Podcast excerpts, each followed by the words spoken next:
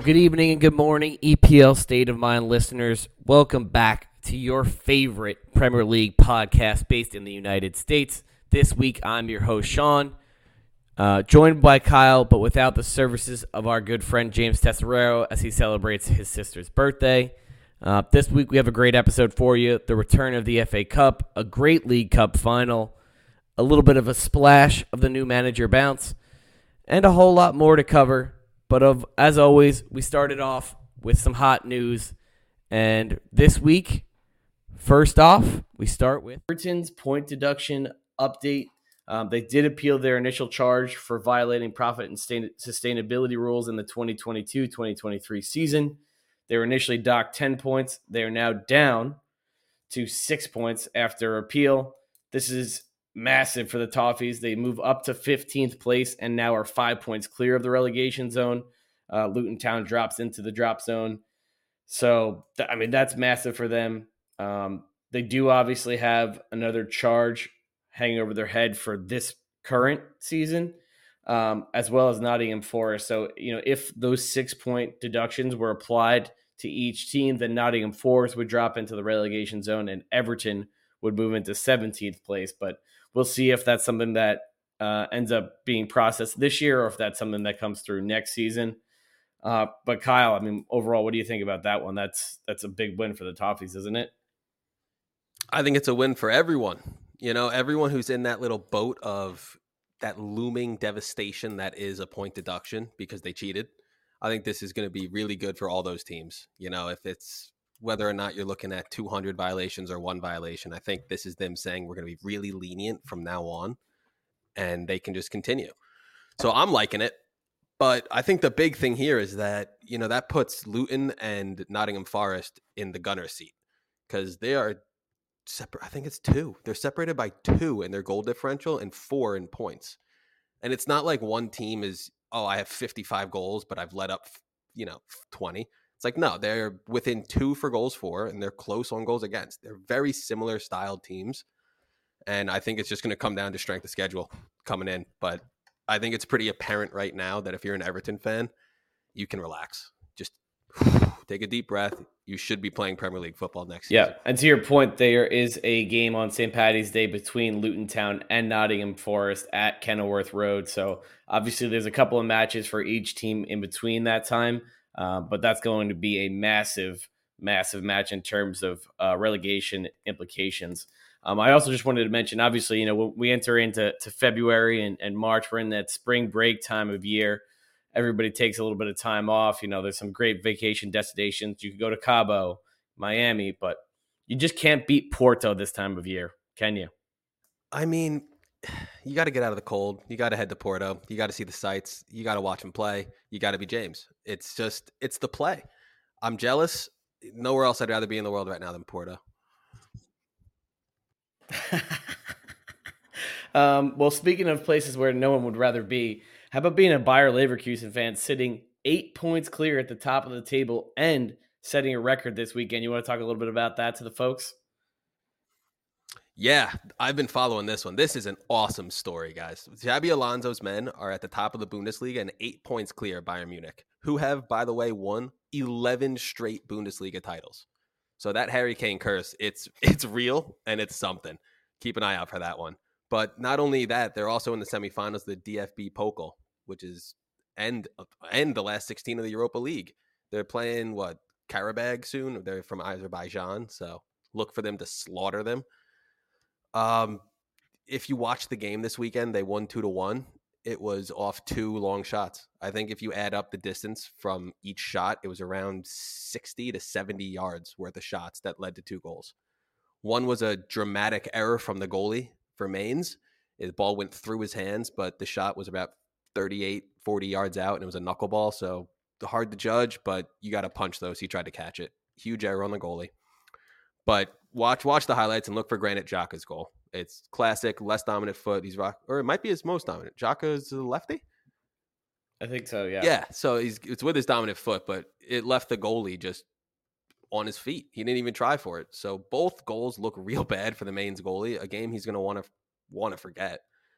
But the main questions here, Sean, is can Leverkusen finish this season unbeaten? Like that is it's only happened once if at least as far as I'm concerned it was the Invincibles, the Gunners back in the Thierry Henry days.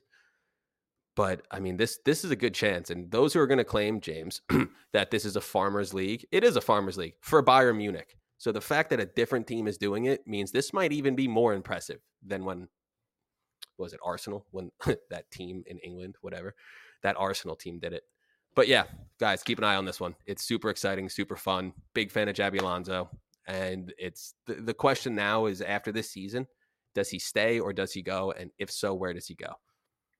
Liverpool. That's the answer. Hopefully, for for my mental sanity. Um, but yeah, I mean, 33 games unbeaten. It it breaks a streak set by Pep Guardiola when he was at uh, Bayern about 10 years ago, which is 32 games unbeaten. They have 29 wins and just four draws across the space of this year. I think they're only eight wins away from clinching the Bundesliga with only 11 games to go. So, um, really, really special stuff. And, and, you know, just going from, from that to another special occasion, how about Liverpool beating Chelsea with a bunch of toddlers and Virgil van Dijk this weekend or or yesterday, I should say. Oh, that was awesome. Love seeing the captain perform. Love that. Nothing nothing gets you going quite like a captain leading by example. You know, like that Vincent Kompany goal against Leicester to win win City the league in 1819. Um and and Virgil van Dijk delivered yesterday. He had one goal ruled out for offsides, interference, something. I'm not really sure nonsense. what the hell that was, but not it was nonsense. But it, yeah. What are you gonna do? Controversy in a cup final. It's always gonna yeah, be there. That's true. Well, Liverpool win their record high 10th League Cup final. Um, like I said, thanks to an extra time header from Virgil van Dijk. Both teams had goals ruled out in normal time. Um, obviously, Raheem Sterling had the first one ruled out for offsides uh, on Nico Jackson, and then the thing with with the, the, the endo goal or sorry the endo interference was that they said that he came from an offside position and then interfered. But I mean, we see things like that happen regularly in in Premier League matches. I mean, I can point to an example in a game that we're going to discuss shortly in the Fulham Manchester United game where Calvin Bassey scores and he's freed up because of interference from someone who starts in an offside position. Um, just seemed really weird to call that a clear and obvious error, in my opinion. Um, and, and, overall, Chris Kavanagh, the referee, was horrendous on the day. I mean, Moises Caicedo literally almost broke Gravenberch's ankle in this game. I think he he left the game on crutches. He had a, a grade three sprain, so he's going to be out for quite a bit. And what not only was he not booked, there wasn't even a foul or a VAR check, but they're looking for interference on on free kicks now, which just boggles the mind. No, that's ass. I mean, that challenge could have been like a career ender. That was a studs up on the ankle. His foot could have been broken multiple places. That is a at the very least a yellow card in my opinion. Yeah, absolutely. And it, it didn't even get called a foul, which I just don't understand. It's the second time that's happened recently where Liverpool's uh, the other time was oh Kluivert on uh, on Luis Diaz, where studs up on the ankle, and we've seen you know consistently that type of challenge has been called either yellow or red at least minimum um, throughout the last couple of months and, and even going back to last year but just for some reason hasn't been the case of late um, and i just want to point out ben chilwell is an absolute wet wipe of a human being that dude was beefing with teenagers the whole game like 19 year olds threw the ball, like got into it with with uh, Conor Bradley, started chirping him, got real mouthy until Konate came over. And then all of a sudden, he decided he's going to pipe down a little bit, and then he also spit at Bobby Clark, which was who's like in his eighth ever appearance. Just you know, says a lot about the class of Chelsea Football Club that that's the guy who's your your representative. Um, but overall, it was a really even game, very exciting to watch. I mean, uh, over 365 minutes played between this and then the previous two finals without an open play or without a goal being scored not open play just period which is insane and, and a lot of that in this game goes goes to the credit of the goalkeepers who um, you know Djordje Petrovic on on the Chelsea side and, and Caoimhin Kelleher on the Liverpool side were both phenomenal for me um, I, I we asked James for his his input on this game and all he said was Caoimhin Kelleher, I was not familiar with your game. So uh, just shows you the type of performance that he had. I think there was a couple one one on Sterling, one on Palmer, and then one really late in in, uh, in normal time for Gallagher that looked like you know sure goals, and and he was able to keep it out. Chelsea had an expected goals of two point three three in this one, so he certainly de- deserves a lot of credit. Um, but for me, the game changed around the 87th minute mark. Chelsea, especially late in the second half, looked like they were you know going to score a goal. They were definitely the better team at that point, creating a lot more chances. And you know we've we've discussed obviously of recent the injuries that Liverpool have gone through. They don't have a very deep bench at the moment. So who had to be subbed on in the 87th minute? 18 year old Jayden Danns in his second ever appearance. James McConnell, who's played in six games this year. Bobby Clark, who's up to a whopping eight games in all comps. And then Jarell Quansah, who turned 21 last month. The other, the other guys are all teenagers. They came on and and really in extra time, the game changed. It seemed like Liverpool were were from that point on the much more dominant team. And uh, Pochettino said it after the game that that Chelsea were pe- playing for penalties, which is just embarrassing when you're playing against Liverpool's under 18 team, and you were the better team towards the end of extra time. I mean that that was just that's like a fireable offense on its own right there. I, I couldn't believe when he said that they were basically playing for penalties as soon as extra time started. Like you got to go, you got to go at Liverpool in that in that moment. Um, I think Liver, uh, James called Liverpool at that point uh, the corpse of Luis Diaz and three toddlers as as the uh, the unit up front. Um, but well, I mean, if if you spend a billion dollars and then lose a cup final, you need to make an excuse, or else I guess so. it's just you got to find something, right?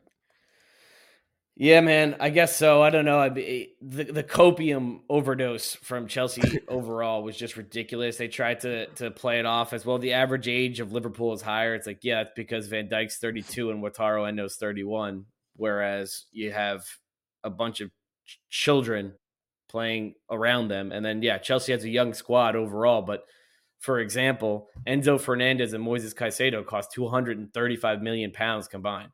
So we're talking about young players, yes, at Chelsea, but guys who have had have gone for world record fees and have accomplished things.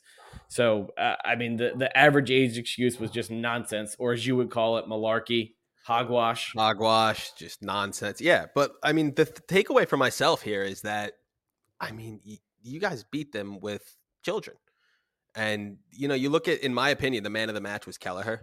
Uh, they gave it to Van Dijk as this is tough. I mean, yes, did Van Dijk deserve it? Absolutely, he did. Captain position, led the team for 120 straight minutes, scored the game winner, scored one that should have counted. Absolutely, but I mean, Kelleher got rated a nine that game, and there were two moments: one at the end of the first half, and then one at the end of you know regular time. I think it was uh, who was it? Conor Gallagher broke toward the end of the game. And he shut him down, and then he stopped Cole Palmer right at the end of the first half. I think those two saves I mean, talk about quintessential. I mean, my goodness, absolute monster back there. And you know, what, how much you paying him? Uh, less than less than one percent of what Chelsea's paying their guys, probably. probably, like, probably, yeah. Um, he's the backup goalie, and you got to give a lot of credit to the, the goalie coach John Achterberg because clearly, whatever he's done, they have made. He's made the goalies at Liverpool tremendous in one-on-one situations. We talk all the time about how Alisson, even in those situations where almost every other goalie is at a disadvantage, he seems to make himself bigger and make it hard to get around him. Um, and, and Kelleher, you know, is a tremendous understudy. Klopp said after the game, we have the best goalkeeper in the world and we have the best number two goalkeeper in the world. I I'm sure James, if he was here, would be frothing at the mouth at the disrespect for Aaron Ramsdale.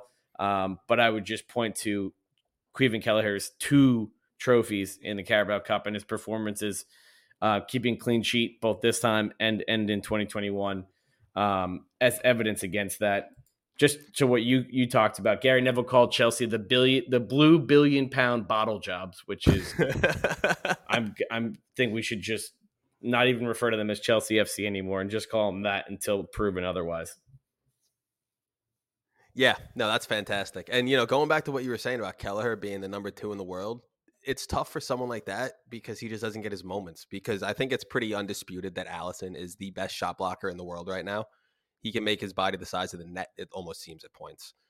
But you know, it reminds me of uh, you know Brett Favre. He had Aaron Rodgers under him.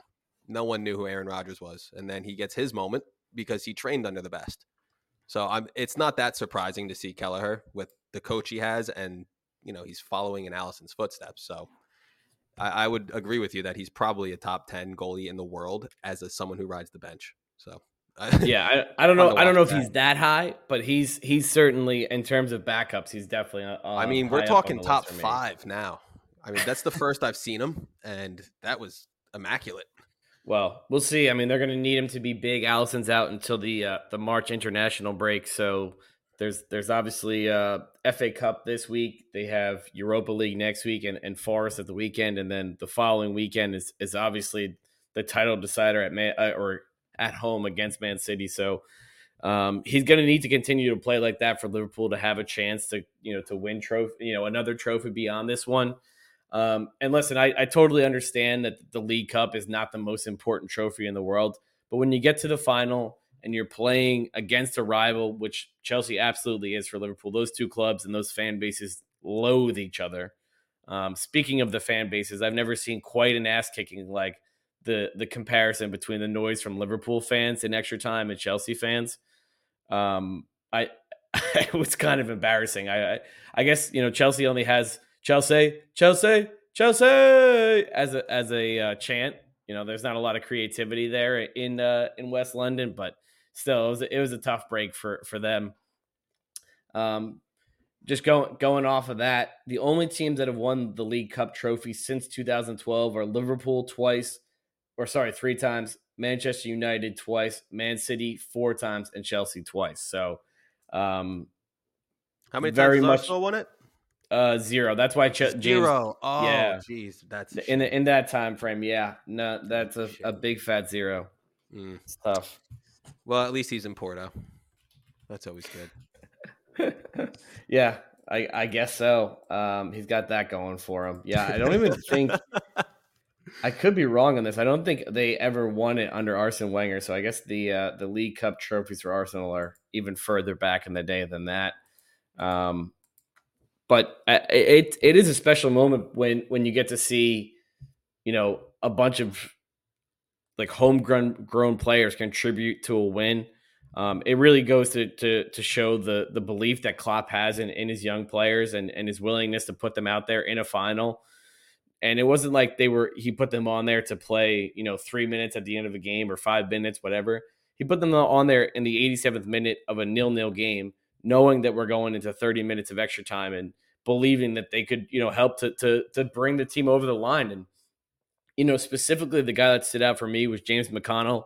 He had the most touches in extra time 52 i think the next closest was enzo fernandez with 48 he had a couple of great tackles on fernandez to win the ball back. I just thought he really stood out. You know, I've only seen him a little bit, um, you know, in, in brief cameos here and there. He played really well in the uh, the fourth round of the FA Cup against Norwich, but that's against championship opposition. He's he's going up against a, a World Cup winner in Fernandez, who broke the you know the world transfer record. Caicedo, who might be the most overpaid player on the planet. Um, he's just out there to kick lumps into people apparently, and does nothing else well. Um, but I mean, uh, do you have any other takeaways before I, I you know enter James territory of of just waxing poetic about my team? uh, I guess the one takeaway I would say is watching the game. I don't think there was a single person, other than Chelsea fans, who didn't want Klopp to get that trophy. I mean, you know, football transcends one versus the other. Like it's a lifestyle, it's a family, it's the other thing. But I love Klopp. I don't know if I've ever liked an opposing manager from a rival team more. So even I was smirking, you know, ear to ear watching Klopp get that trophy. Yeah. No, and it was it was awesome to see him, you know, be able to lift that trophy with Van Dijk. Um, the two of them obviously are so crucial in in the success and and the turnaround that Liverpool had from, you know, where they were the decade plus previously. Um, so that's special. I know uh, they've they're already talking about the end of the season even if that's the last trophy that he wins, that they'll have a parade just to acknowledge the achievements that he's done and how much he means to the club and to the city uh, of Liverpool. So um, I certainly hope it's not the last one. Like we'll we'll talk about. Obviously, there's there's FA Cup games coming up this week, and the children will be relied upon again because Liverpool, you know, are without Nunez, Salah, Jota, Curtis Jones, Dominic Szoboszlai, Gravenberch, Alisson, Joel Matip. I'm sure there's somebody else I'm missing. Alexander well. Arnold too, right? And Trent. Yeah, see, yeah, there you go. I one. knew I was missing somebody. Um, and and all those guys are probably not going to play Wednesday either. So you just listed an entire starting Liverpool lineup. That's I know. Wild. It's, it's basic. It's basically like more than half of the starting eleven. So, um, you know, we'll we'll see if they can pull it out. Obviously, Southampton is a championship team, but they're you know they were a Premier League level club last year. They're, they're one of the favorites to come up again. I think they're sitting third in the championship at the moment. Um, but if that's the last one that that Klopp's won, you know that that would suck. But there's still three trophies on the table there that they're competing for. They're in the, the last 16 of Europa, and they're in this title race with Arsenal and City. And and listen, I, I don't think they're the favorites. I think I still would would, would defer to City there. Um, you know, just the level that they're at, and obviously the injuries that they're facing, and and you know, we'll still have when they play City in a couple of weeks. But um, if there's anybody that can do it, it's Jurgen Klopp. So yeah, it, just a really impre- impressive victory for them, and um, you know, made the league fin- league cup final more special than than it usually is. I, I think um, just the context of the situation. But moving on, we have Nigerian nightmares for our boy Ian and Manchester United. A 2 1 victory for Fulham at Old Trafford over United. You watch this game. Give me a little bit of your uh, your takeaways from this one. Uh, I think the biggest takeaway is that Ramses Holden is needed on that field. I mean, Manu did not look the same without him. They had they registered nine shots for the game, and they relied on a Harry Maguire goal. Yes, I'll say it again: a Harry Maguire goal. You love to see it. I love the man. I mean, it's like rooting for Eli Manning. You're just rooting for the probable biggest mentally challenged athlete in the sport. So it's always nice seeing him get up there. Uh, Adama Traore showed his quality this game. Sean, question for you though: When you think Adama Traore, what do you think of first, the oil pace. or the speed? Oh, pace. But yeah, really? I guess you could put the oil is definitely high up there. That's true. I mean, it was bad this game. You you could almost see the sun coming off this guy's arms. Wild. But he played fantastic. His speed really helped them late in the game and you know, he was quintessential in their stoppage time success. Uh, for those who didn't watch the game, Man U did out XG them. It was 1.97 to 1.48. 1.97, nothing to scoff about. I mean, that's top four in the Premier League type XGs there, but they need to find their talisman that can put them away. They can't rely on Harold. You just can't do it. Um, other than that, shout out to Alex Iwobi, 97th minute game winner amazing. Love to see that. Uh, this is you can correct me if I'm wrong though, but the first time in history that Fulham has actually beaten Man U. Yes, that's correct. Yeah, James said that on last week's podcast that that it hadn't been done before, and it just further goes to the proof that our lock of the weeks are cursed. That Fulham is winning their first ever victory at Old Trafford, and it's because I picked them as my lock of the week. Oh, don't say that because I'm for sure choosing City over Manu this week as my lock. So we're gonna have to we're gonna have to make sure that we switch that up. Yeah, maybe this maybe this segment has to get retired after this week. We'll see. it's bad. We'll we'll find something else for you guys. I don't know what to tell you. It's bad. Um, but yeah, I mean, uh, Calvin Bassey also. If you if you go back and look, he scored a goal in the 65th minute of this game. Just smashed it First time he actually got like we talked about a little bit earlier, bit earlier, excuse me, got freed up by somebody in an offside position using a block. That apparently wasn't a problem on Saturday. It's only on Sundays that blocking on free kicks is not allowed. Um, but he, his first header gets blocked, comes back to him. He hits it with his left and just ferocious above Onana under the crossbar um, to, to make it 1 0. And then, like you talked about, there was a Harry Maguire tap in around the 88th or 89th minute, and it looked like United were going to steal a point. Well, not, not steal; they they were the better team overall. But um, Iwobi, who had probably three golden, not golden, but really strong chances, I would say, in the first half, um, was able to finish one like you talked about. Obviously, Adama Traore, who's I think he's only played 80 minutes of Premier League football this year. He's pretty much exclusively been used off the bench, and and um, he he came on and and you know like you talked about his speed helped make it happen. He got cut it over to uh to Iwobi who who put it onto his right and then just lashed it in to give Fulham you know the three points, uh, which is just a really big three points for them. I think they've been struggling quite a bit of late.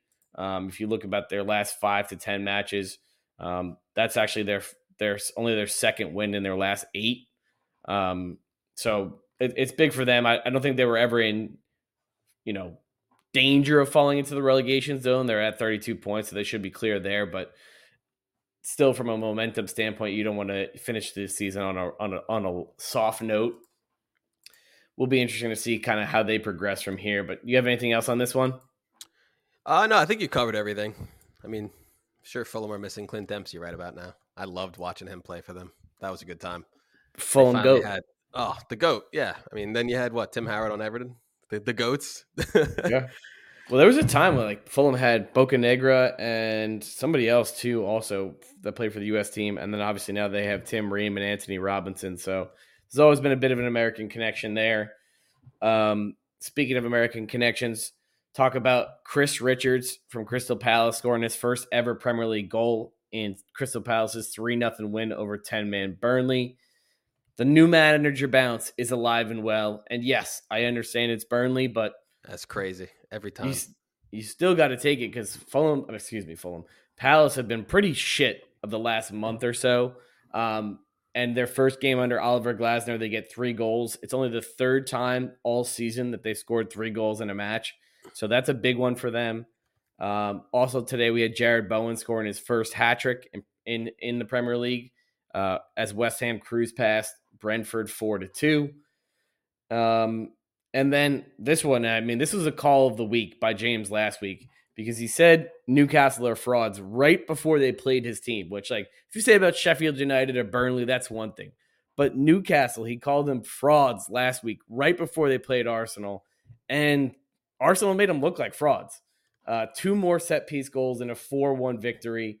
Newcastle had just 22 passes in the, into the opposition's half and one touch inside the Arsenal box, which did finish with a goal by Joe Willock, a former Arsenal boy. Um, the only notable differences between this game and and, uh, and the previous matchup where Newcastle won up at uh, at St James's Park is that Isak actually came in for Callum Wilson, um, and then obviously there was two guys who were essential for uh, that victory. And Joelinton and Nick Pope are both out with injuries. Uh, my boy Loris Karius made his Premier League debut for this season. Uh, James said, shout out to Loris Karius, not only for his baby mama, but he also might be the, the keeper with the worst luck out there.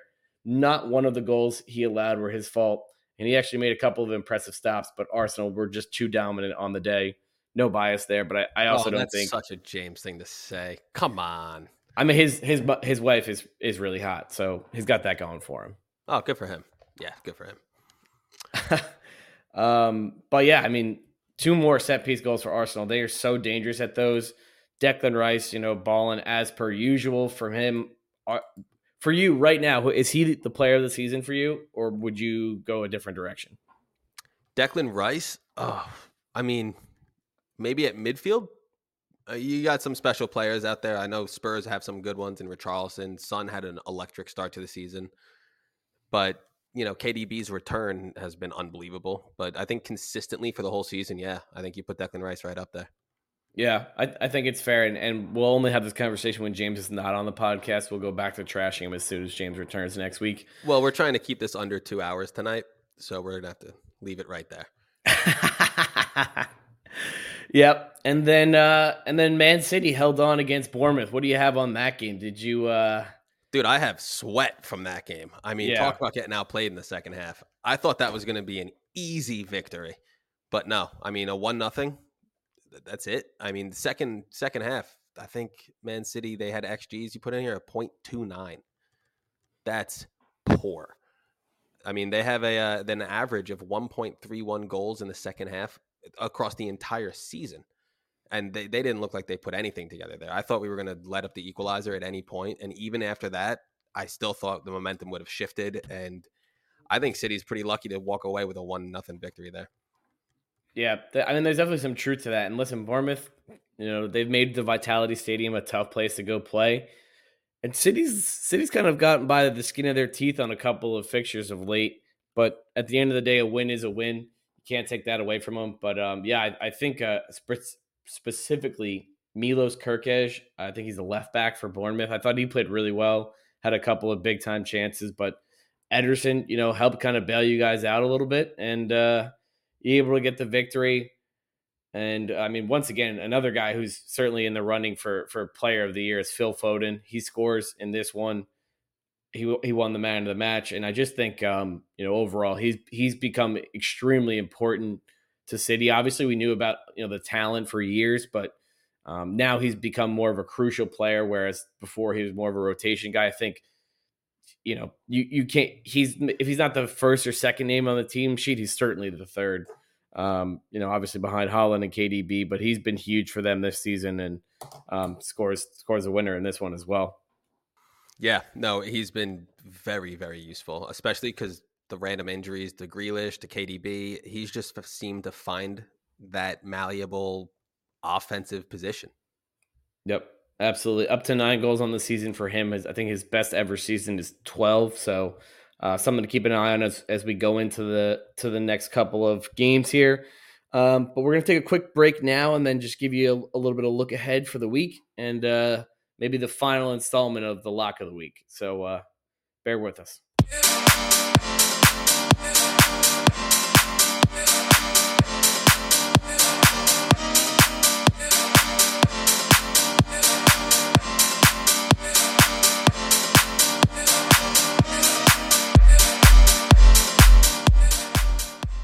Okay, and welcome back. And speaking of things that we're welcoming back, we have the return of the world's oldest cup competition, the FA Cup. The fifth round is this week. The matchup that really stands out to me is Manchester City traveling to Kenilworth Road to take on Luton Town. Kyle, what do you have on this matchup? I mean, City are got to be the massive, massive favorites in this matchup. That being said, I'm worried. Luton has been very, very surprising against top tier teams. I think Sean called it way earlier this season that they would knock off a top four team.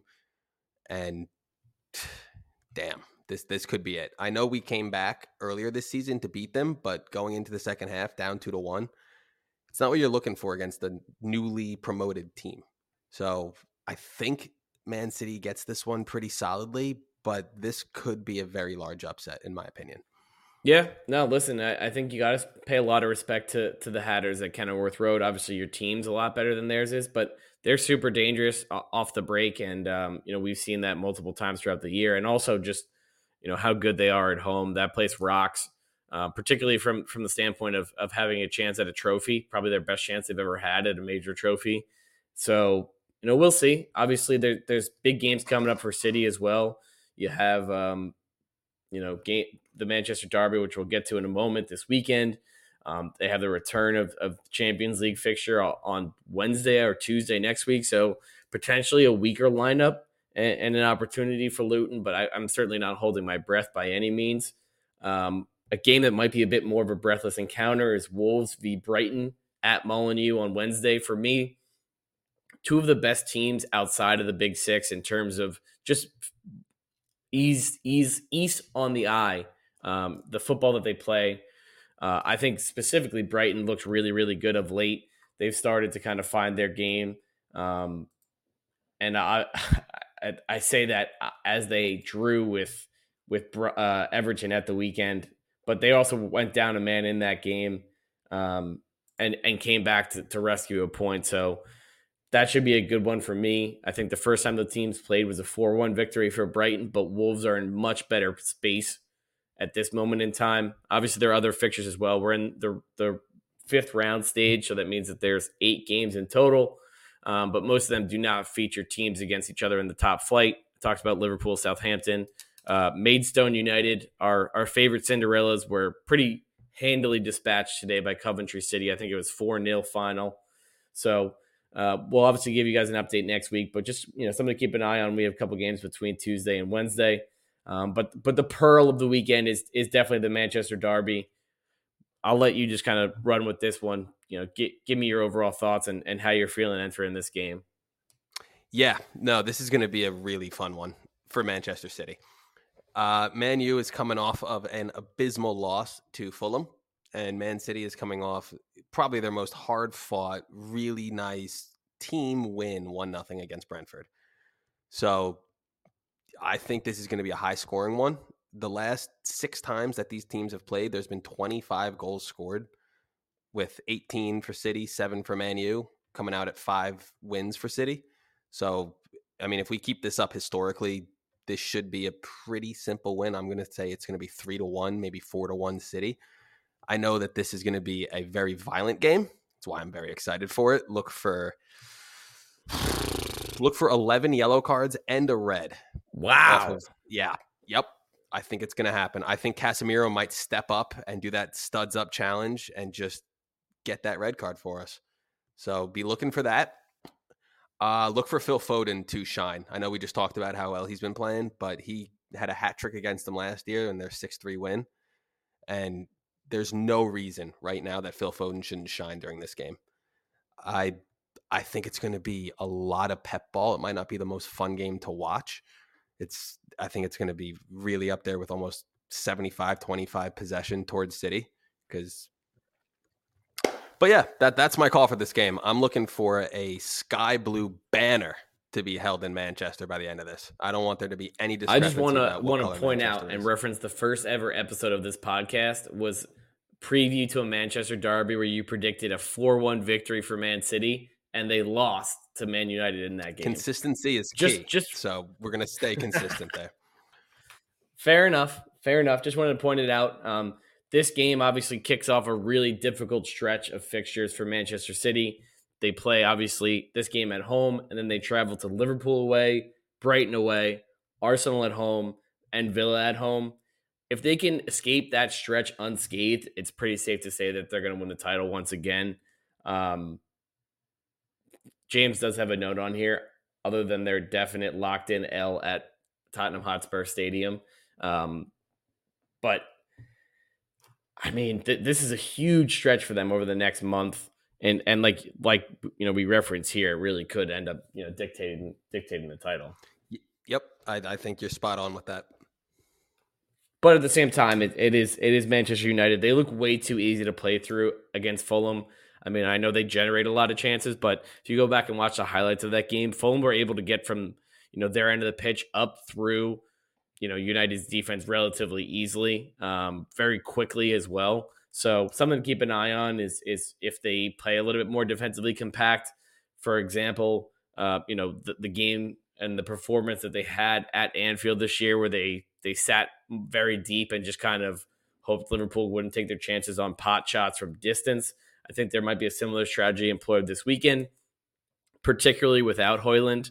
Um, but yeah, I mean, with, with, him not playing in the form that he's in, it's tough to see where the goals come from. I mean, this year Rashford has just eight goal contributions. I think Garnacho is obviously capable of a moment of of magic, but beyond him, there's not a lot of depth there from an attacking standpoint.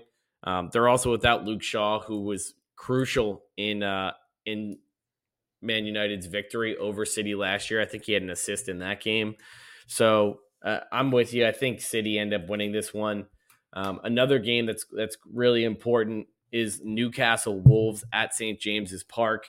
Uh, Wolves actually just passed Newcastle on the table for eighth place uh, with their win this weekend. They're just one point back of Brighton, which is huge for European football stand from you know for that standpoint and Newcastle cannot afford another L, particularly at home. I mean, last year they were such a fortress and so difficult to go to St. James's Park and come away with a win.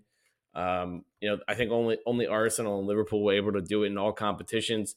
This year, it's been done, you know, pretty routinely. I would say. I think um, they have three or four losses, and then, and then there's a couple of draws as well. Um, and Wolves, you know, like we've talked about, are super dangerous on the counter. It should be a good one, um, Obviously, there's some major European implications there. By the way, Newcastle Wolves, Brighton, you're all welcome for beating Chelsea at the weekend. Now you actually have a chance to finish in a European tournament place. Um, where if if they did win the Carabao Cup, then Chelsea would have taken one of those spots, and then it basically would have been, you know, everybody, everybody, every man for themselves, um, and and begging or or relying on United to to fall back. Um, and then the last game here, we have Brentford versus Chelsea at the Gtech Community Stadium Saturday at 10 a.m. the Bees have not lost a game to Chelsea since they've came up to the Premier League in 2021.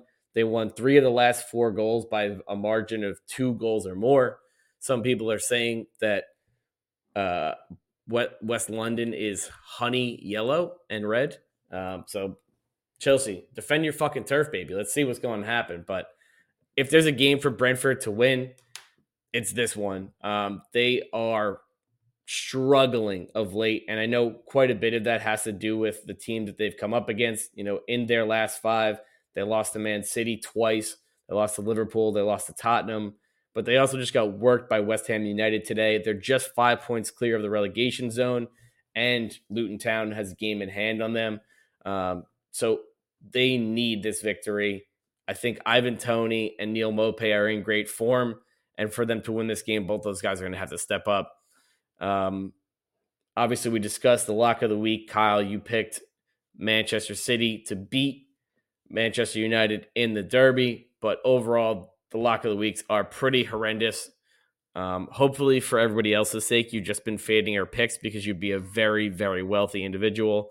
You, Kyle, are at two and five. I am at two and five, and James is at two, four, and one act of cowardice. So it's been a rough go of it. Uh, might be time to retire the segment. And if anybody has an idea of something else to end the show on, we're all ears. Tune into the uh, or chime off in, in the Instagram or reach out to us individually. But um, you know, with that being said, I think we can conclude it unless you have any final thoughts. No, no, I think you covered everything there. Um, you know, final thought as always, James, two, four, and one. I would rather be two and five than two, four, and one.